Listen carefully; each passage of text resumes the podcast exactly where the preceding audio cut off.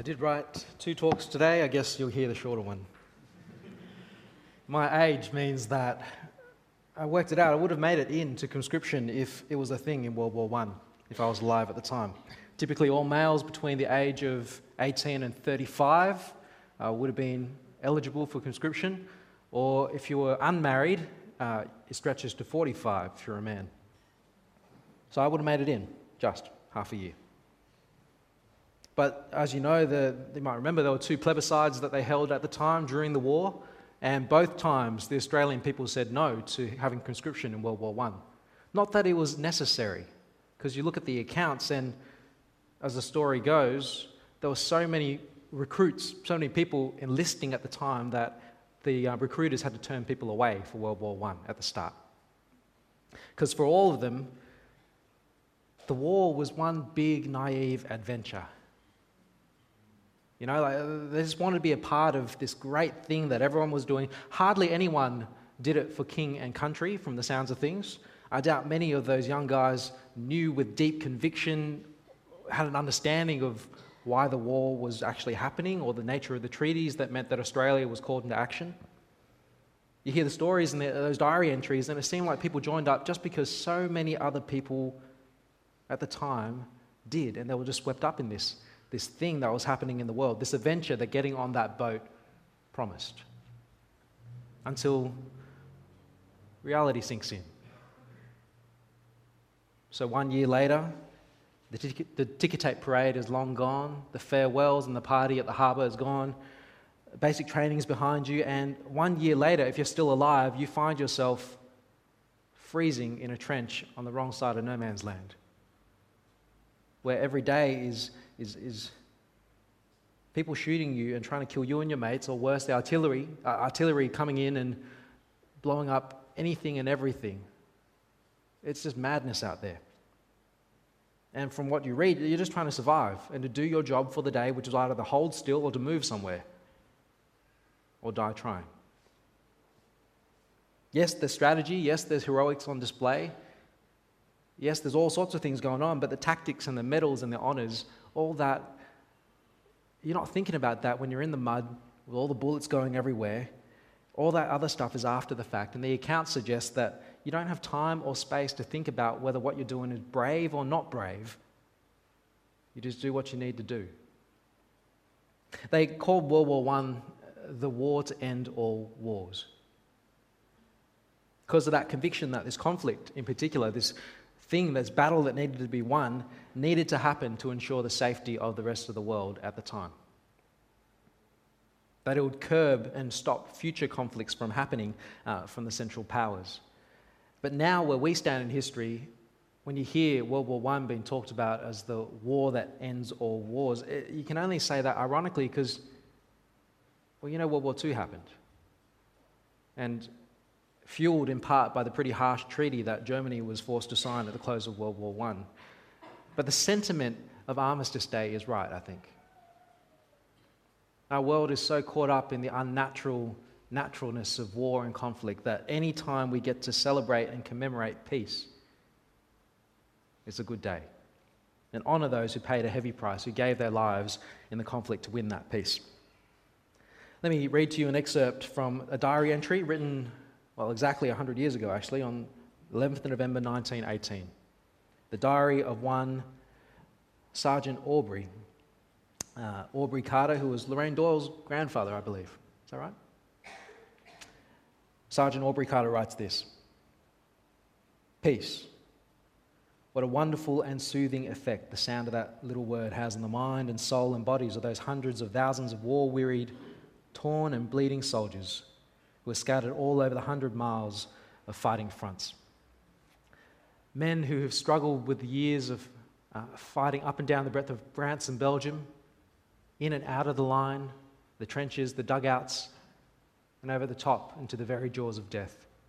Through hell, fire, smoke, gas, mud, and every impossible thing imaginable.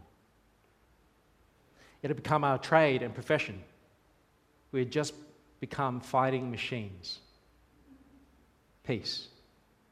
How wonderful. And yet, when the news came to us while we were sitting around our billets after lunch, I was writing letters, others were doing likewise, some reading, some sewing.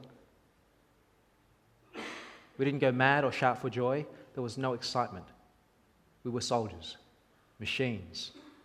They had become so callous and hardened to the game of war that it didn't much matter. But deep down in our hearts, we thank God. So writes Sergeant Aubrey Carter. In his very Australian and very understated and quite poetic way, there's thankfulness and relief there. You read it. And the, the men aren't perhaps showing it much on the outside, but in his heart of hearts, he is thankful to God for peace. And as we remember the start of peace today, the end of World War I, 100 years on, would you let me read to you that portion of Isaiah 11 that gives us a picture of, I dare say, an even greater peace? Here is a day where, Isaiah 11:6, the wolf will live with the lamb the leopard will lie down with the goat, and the calf and the lion and the yearling together, and a little child will lead them. The cow will feed with the bear, and the young will lie down together. The lion will eat straw like the ox. The infant will play near the cobra's den, and the young child will put its hand into the viper's nest. And they will neither destroy or harm each other on all my holy mountain, for the earth will be filled with the knowledge of the Lord as the waters cover the sea. The imagery there is compelling, where there's no more danger, no threat, no violence. A lamb is perfectly safe with a wolf. Your chickens and the fox get along. No one harms each other on the mountain of God. Not just that there's not war anymore, there's not even the threat or the danger of it. This is a picture of the whole world in harmony under God's rule. And this is the plan moving forward. This is where God has taken us. At the time of writing, Israel's in conflict and under huge threat without the ability to raise an army to meet the forces that were coming against it. War was a reality. Israel had been crushed in the past and they'll be crushed again in the future. That's why in verse 1 in Isaiah, he rather unceremoniously refers to his own people as a stump, a tree that's been cut down. And yet, from this very humble state, Isaiah writes, A Messiah is coming.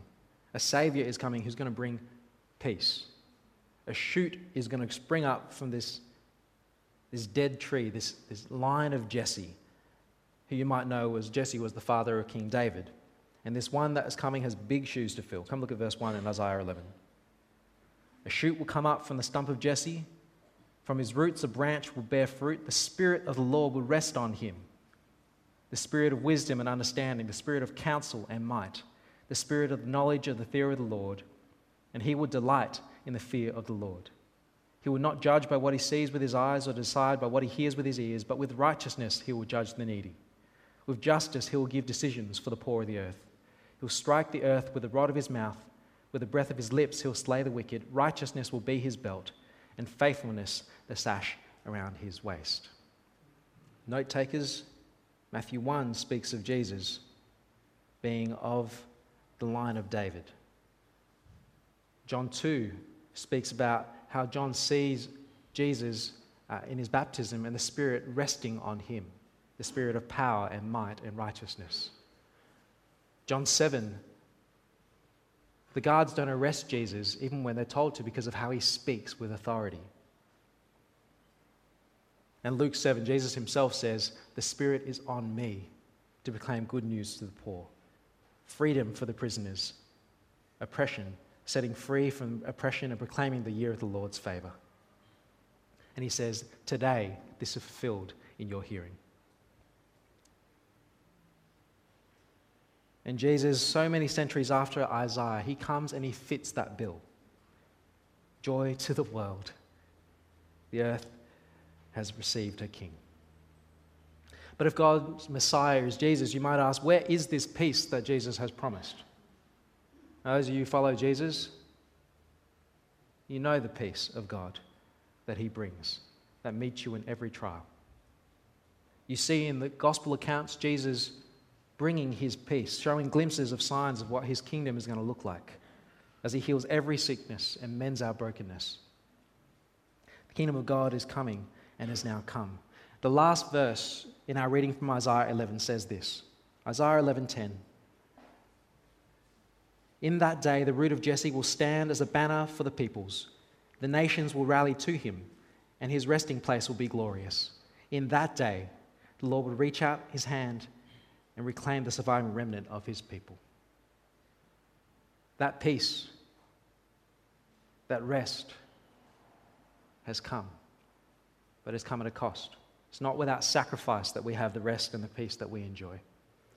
Jesus' sacrifice of himself in the cross is what wins our peace. Jesus himself says about what he's done for us uh, greater love has no one than this to lay down one's life for one's friends. And that's what he's done for us. You know, when the fighting stopped in 1918, uh, they say the mud in the battlegrounds was allowed to rest, and before long, the wildflowers started to grow again as nature took its course, and the hardy poppies were the first to, first to bloom. These red flowers reminded people of the bloodshed and the sacrifice of millions, and so the poppies became uh, the symbol of sacrifice.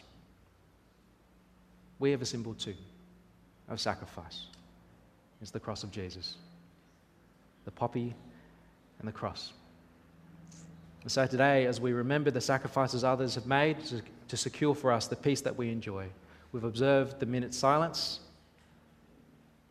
As we do that time and time again in the future, would you, you do well, I think, to remember and honor the sacrifices made for you so that you might have peace? The poppy and the cross. Amen.